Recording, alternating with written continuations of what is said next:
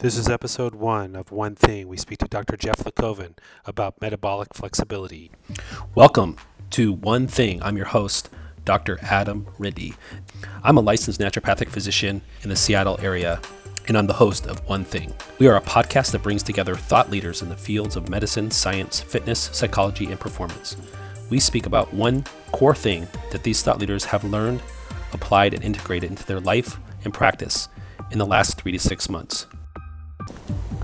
Today's guest is Dr. Geoff Lecovin. He's a Kirkland based licensed naturopathic physician, chiropractic physician, acupuncturist, and master of nutrition. He has been practicing medicine for over 25 years. Dr. Lecovin is someone I met early in my training and became one of my first mentors. I was drawn to his ability to simplify complex concepts in a digestible and applicable manner. Our relationship grew to a friendship over the years. Later, we found out we were distant cousins through, through 23andMe testing. Please join me in welcoming our guest, Dr. Geoff Lecovin. Welcome to the show. Thank you for having me. It's a pleasure to be here. Yes, it's it's great to connect with you. I, I'm honored to have you as my first guest on on one thing. Why don't we just catch up first and can you tell me a little bit about what you've been up to professionally? Gosh, um, so you know, over the um, the years, I've I've trying to take my training, and uh, you know, I found that I had all these different tools, and just felt like I needed to kind of hone in and specialize. So over the past, I would say five years or so, it's kind of gone into the direction of sports performance, sports nutrition, um, and uh, injury prevention, injury treatment. And so my um, practice focus and my my focus in general has been to establish relationships with uh, personal trainers, uh, physiatrists, or physical medicine doctors, orthopedists, and um, and just get them to know what I do, refer them patients, and in turn they refer me patients, and uh, so get those relationships going, and then also continue on with my um, my passion and my education. So that led me to the uh, International Olympic Committee uh, sports nutrition certification, which has been the focus uh, or was a focus over the last two years. I just completed the program uh, in December. Wow, congratulations! That's you know you've always been one of these people that I I just associate you with like this insatiable insatiable um, desire to to learn, and you you seem like you're always gaining more knowledge and and you know you don't only apply it to your practice, you apply it to your own life. Yeah, I mean, it's a passion for me. So it's kind of like I'm, I'm every day I go to work, I'm living my my passion, my dream. Um, and I, I think like as a practitioner, if you really enjoy what you do, and it's it's just uh, it's part of who you are, part of your life. It's just going to work is just like you're practicing life and and so this uh, you know i've gone through a number of these sports nutrition certifications and it's just kind of an insatiable uh, quest for learning. And each of them kind of brings something different to the table. Uh, in in the last one that i just completed through the uh, international olympic committee the uh, one of the uh, final projects was to write a paper that could be potentially published uh, in in the uh, one of the uh, sports nutrition journals. And what I did is I tried to take what bodybuilders and physique athletes do in order to uh, attain the physique that they want, and try to apply it to the general population or people that come into my my clinic and that's not to say that i want to train my clients and, and, patients to become physique athletes but i did find that a lot of the strategies that the physique athletes and bodybuilders use in terms of their nutrition and exercise recommendations can be applied and used very successfully for weight management in general population. Yeah, that makes sense to me. I mean, I think, you know, if we can study and understand people who have really excelled in in an area um, or have really learned, you know, how to um, uh, adapt their bodies to nutrition and fitness for certain outcomes and and to learn from them and study them and apply it to the general public seems like a really really good way to to learn so yeah Yeah, no, it's just it's it's uh, what I you know what particularly draws me to these associations like the International Olympic Committee or um, there's another one called Guru Performance that's out of the UK that uh, was and still is affiliated with the International Society of Sports Nutrition is that it's it's evidence based. It's not based on trends. It's uh, mm-hmm. it, it, looks at what what's the evidence and how do we bridge this, the the gap between science and practice. So I really like that idea of like how can I take the science, bring it into my clinic, and apply it to the patients that I see in order to help them with weight loss, weight gain, performance, or wellness. So yeah, well, we're gonna kind of dive into this a little deeper in just a moment here. Um, if you could just share with the listeners, like you know when you show up at your your office um, for the day like what's like what's a typical day? I mean where where do you practice? What's what's the facility like? And you know just kind of tell us a little bit about that. Sure. Okay. Well i start my day at about 4.30 um, okay. I, I get up and um, just uh, maybe do a little light meditation and then go to the gym and do my exercise at about five in the morning. I need that that endorphin release and just kind of need to start my day with some kind of activity. And mm-hmm. then um, come home, have a, a huge breakfast, and then I'm off to work and usually get to work by seven and spend about 20 minutes or so just kind of reviewing my day, the charts, the patients I'm going to see, maybe kind of go through some treatment plans, and then um, start seeing patients at 7:30 um, and so the clinic that I'm at is uh, fairly integrative. There are, well, there's myself, there's another chiropractor, there's a psychologist, uh, a physical therapist, and several massage therapists. Oh, nice. So it's kind of like a multi integrative um, practice. And so you basically, you're kind of seeing patients. How many patients do you see on a daily basis? So I have I have two long days whether I'm whether I'm there till about six thirty on Monday and Wednesday, and then Tuesday, Thursday, and Friday I'm usually there till about three. That I can take off and spend some time with my kids.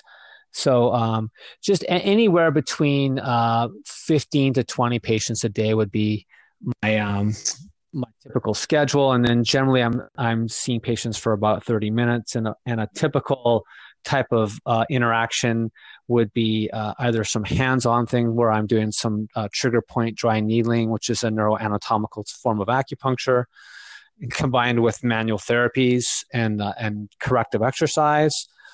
Uh, or I might uh, see people who are coming in for nutrition-based consult to address comorbidities of obesity, or there might be an athlete that's coming in that wants to know what they can do to perform better. Yeah, yeah. I, I think you know one of the things that um, like when when I have a you know patient that's looking for someone in your area of expertise, and I'm talking about you as like someone I might refer to. I always describe you as really dynamic in your approach, and you know you you actually have multiple tools to use based on whatever the patient's dealing with versus sort of just one tool. Yeah, it's, I mean, so that's way like people come in and they'll say, um, well, are we going to do uh, chiropractic? Are we going to do naturopathic? Uh, are we going to do acupuncture? How do you decide? And I really um, compartmentalize like that. I just kind of see like I have these different tools and it, it affords me a larger scope of practice, and I will use it based on um, what what I would recommend to a patient, and then I'll meet them where they're at. So some patients they want to do acupuncture, or uh, they don't want to do um, a more high velocity type of manipulation. So we'll just kind of meet meet them where they're at and what they're comfortable doing. That's that's great. Yeah. So you know, you and I talk a lot. Um, you know, maybe like once every week or every two weeks, just we'll share various journal articles and just new things that we're learning from time to time. And it's always I, I really enjoy that. Um, I so the nature of the show is you know we we want to kind of zero in on one thing over the last three to six months that has sort of opened your eyes, changed the way you practice, um, changed the way that you live your life, or you know, change the way uh, change the way you um, kind of implement your previous um, tools and previous learnings. So, um, so I just want to kind of go in that direction now. Sure. Um, gosh so it's it's kind of hard for me to say like just one thing because like you know as with you i am constantly looking at um, the research and what the evidence is uh, you know what what is the evidence showing? And um, I would say like kind of the biggest thing for me is just getting just staying at the foundation of things. And and there's there's a lot of um you know there's that buzz term that that people call functional medicine that we spoke about earlier. Um and i would say like for me it's just getting to the basics like diet exercise lifestyle types of things and just uh, applying those. And and every now and then you'll you'll you'll see these kind of new buzz things that that come out or there's a new trendy diet. And uh, you know my eyes will open up a little bit and I'll kind of see what what what the research shows on those things. And then I'll, I'll see a lot of times like I have access now to uh, um, to to journals and and to um, the uh, the researchers and educators from the programs that I've gone through, and, and I look at their comments. Like for example, um, with uh, the ketogenic diet, which we've talked about a lot, and um, you know just look to see well how how do athletes use this, and and what has the research shown, and and uh, try try to look and kind of see like is there a place for that in my practice, or is there a place for this in in somebody's uh, you know healthcare and so it's an evolving thing. So you know so let me let, let me ahead, stop sorry. you there. So yeah. so so that that brings up a really interesting point. I think this is something that i've noticed with you is that you you don't get rocked off your foundation very easily. Like you you have a way of discerning information that i don't see very often. Um you know like when i'm talking to other providers or you know just kind of listening to people um, you know and and how they're growing professionally. Can you share like what how, how have you honed in on that uh, to not get sort of thrown off um, by you know kind of the latest and greatest?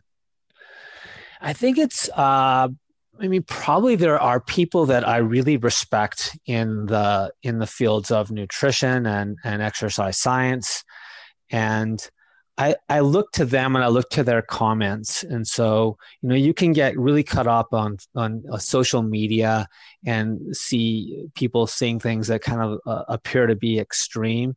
And I'll just kind of, again, just kind of come back to where the research is at. Like, so for example, when the, when the whole ketogenic diet uh, came out and, and athletes were using it and, and making claims of performance enhancement and, and people were, were talking about using intermittent fasting for weight management um, I started looking at some of the position stands from these these large um, organizations, like again the International Olympic Committee or the ISSN, and they just kind of seem to to synthesize the the full body of literature that's out there and say, okay, well, this is what the body of literature shows. And so it, for me, it's like, okay, you can get excited about some of these things because uh, like people make a big stink out of things and, and get excited. And it's really easy to kind of, you find somebody who's very, um, dynamic and say, well, this must be uh, like a cool thing, this keto or whatever it might be. And um, and it's people want to kind of jump on that bandwagon and follow follow a leader, uh, especially if they're very dynamic. And for me, I want to jump on the bandwagon and follow the researchers. And so, okay. So you know, like I'll look at like for example, Louise Burke is is a name that comes to mind, and she's uh she is one of the tutors in the initial International Olympic Committee um, program, but also probably of the most respected sports nutritionists in the field and I look at her comments and her her way of kind of looking at what is happening biochemically, physiologically, and and so on, and then what happens when we apply these principles to athletes. And so, I guess what kind of brings me down, brings me back to the foundation again is is you know the literature. What is the research showing? Okay, so it sounds like you know one of in in your practice of learning. Um, you know some of these uh, extensions of diet, nutrition, and lifestyle have kind of strengthened your resolve of of the foundations of good athletic performance and and sort of nutrition that's ideal for metabolic flexibility. Is that fair to say? Exactly, and and um, you know, there's there's um, it's just just understanding the basic biochemistry and the physiology and the, the needs of a sport, for example, or the needs of a person in their general life kind of helps me to figure out what, what the best program is for them. And N equals yeah. one in general, right? Like everybody has uh, their own biochemical individuality. But when it comes down to it, if you can apply these general principles, then most people are gonna are gonna get results. Right. Yeah. So I guess one of the things just that I've noticed is you're trying to save the carbohydrate from extinction. Yeah, yeah, I think the carb gets a bad rap for sure. And um, I mean, if if we want to go down that that that pathway for a second, I think that um, carbohydrate is one of those nutrients that needs to be periodized, meaning it needs it needs to be um, you know taken based on somebody's activities level. So like from like let's say somebody says, well, they're going to go on a low carb diet. Well, if they're going to be a sedentary person, they don't need the carbohydrates. They can get away with having uh, more of a higher fat diet because, based on physiology and biochemistry, that's the type of uh, substrate they're using for energy. Now, somebody like myself, or or you or, or an athlete that's going to go out there and, and do some more higher intensity and needs to have the carbohydrates because that's the main substrate for fueling their performance then that's a different story. And there's also recovery um, things that you need to consider too that carbohydrates help to provide in terms of the adrenals and the immune system. Yeah good point. So yeah i think i mean i i i really have appreciated that insight. I think that's um, individualized approach to nutrition, and you know, to work with um, the individual and their their needs based on you know how much movement they're getting, how much exercise, um, and you know, sort of their general lifestyle. So I think that's, um, I guess, teaching people to learn their their own needs and adapt rather than kind of stick to some type of template yeah, I think like in in the sports uh, industry, um, and, and and personal trainers do this a lot. They come up with what's called a needs analysis, and and that's like when your patient or your client comes in, you know, what are their needs? Like, what are they trying to accomplish? And then you need to figure out well, where are they at now? And then you need to come up with a timeline or some kind of like path or route that's in a reasonable gonna way reasonable way going to take them where, from where they are to where they need to be and kind of give them the tools and i'll give them the tools with uh, diet exercise and lifestyle modification. And generally that seems to be the most uh, effective way that i've found to help people. Great. Well this really um, helped me you know a lot and i'm sure it will help a lot of the listeners just to kind of learn how to be discerning and learn to how to kind of come back to the foundations and to you know kind of make sure that um, whatever recommendations they're following they are um, you know sort of thinking about what their individual needs are and to discuss that with a practitioner um, you know so that they have the best outcomes. So uh, geoff if if people wanted to learn more about you or more about this kind of approach um, what would you where would you guide them? Well, for me, uh, my practice is in Kirkland, Washington, as you mentioned, and and um, my website is www.drgeofflecovin.com, and um, you know if you if you went to my website, I've got a lot of blog posts that I've written over the years um, on on these topics that we've discussed. And then also, if you were to um, Google my name and uh, NASM blog, there's also quite a few uh, blog posts that I've written for the uh, online National Academy of Sports Medicine blog that has to do with nutrition and, and exercise and and um, uh, you know health management types of things. Okay, great. And then um, let's see. I have a question. When's your book coming out? I've been after you for years. I know. to be determined. Okay. Well, I'm going to keep after you on that. So, hey, thanks for for coming on. Um, it was great connecting with you. I always learn a lot from you, and um, we'll catch up another time. Sounds great. Thanks for having me.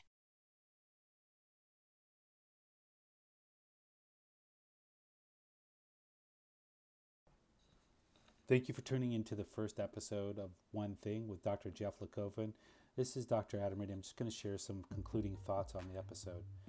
What I learned most about talking to Dr. Lecovin is his continued emphasis on the foundation. He has repeatedly stated over the course of his career about the, the importance of, of good sleep, consistent exercise, and making good nutritional choices and I think everything on top of that um, seems to be beneficial only in the context of how well you're doing the foundational um, lifestyle choices. And this uh, doctor has not wavered from this. I've known him close to 15 or 16 years now, and I've not seen him waver on this. And, and he lives that lifestyle. And I think you know people who do listen to him and follow his guidance see the benefits of this approach. It may seem basic, but we're so often caught up in the latest supplement, the latest dietary strategy to trick the metabolism in doing something that it's um, not currently doing. However, if we're consistently working on good caloric balance, also working on restful sleep, and also implementing a regular exercise program that is far head and shoulders above most people. Um, and you know, if we look at healthy populations, um, this is a consistent part of their life. And so I think skipping over that and trying to go into a kind of extreme diet doesn't make a whole lot of sense for the long-term success of that lifestyle change. So I really appreciate that he's stayed true to his, his self throughout the course of his career. Metabolic flexibility is a big topic. You know, I'm going to share more about that on the, the page for the sh- um, show on my website, and uh, we'll kind of dive in and put some resources on that on how to to um, make sure that you stay metabolically flexible or how to work towards becoming more metabolically flexible. Thanks for tuning in. This is Dr. Adam Rindy. We'll be back next week. This is this is this is this is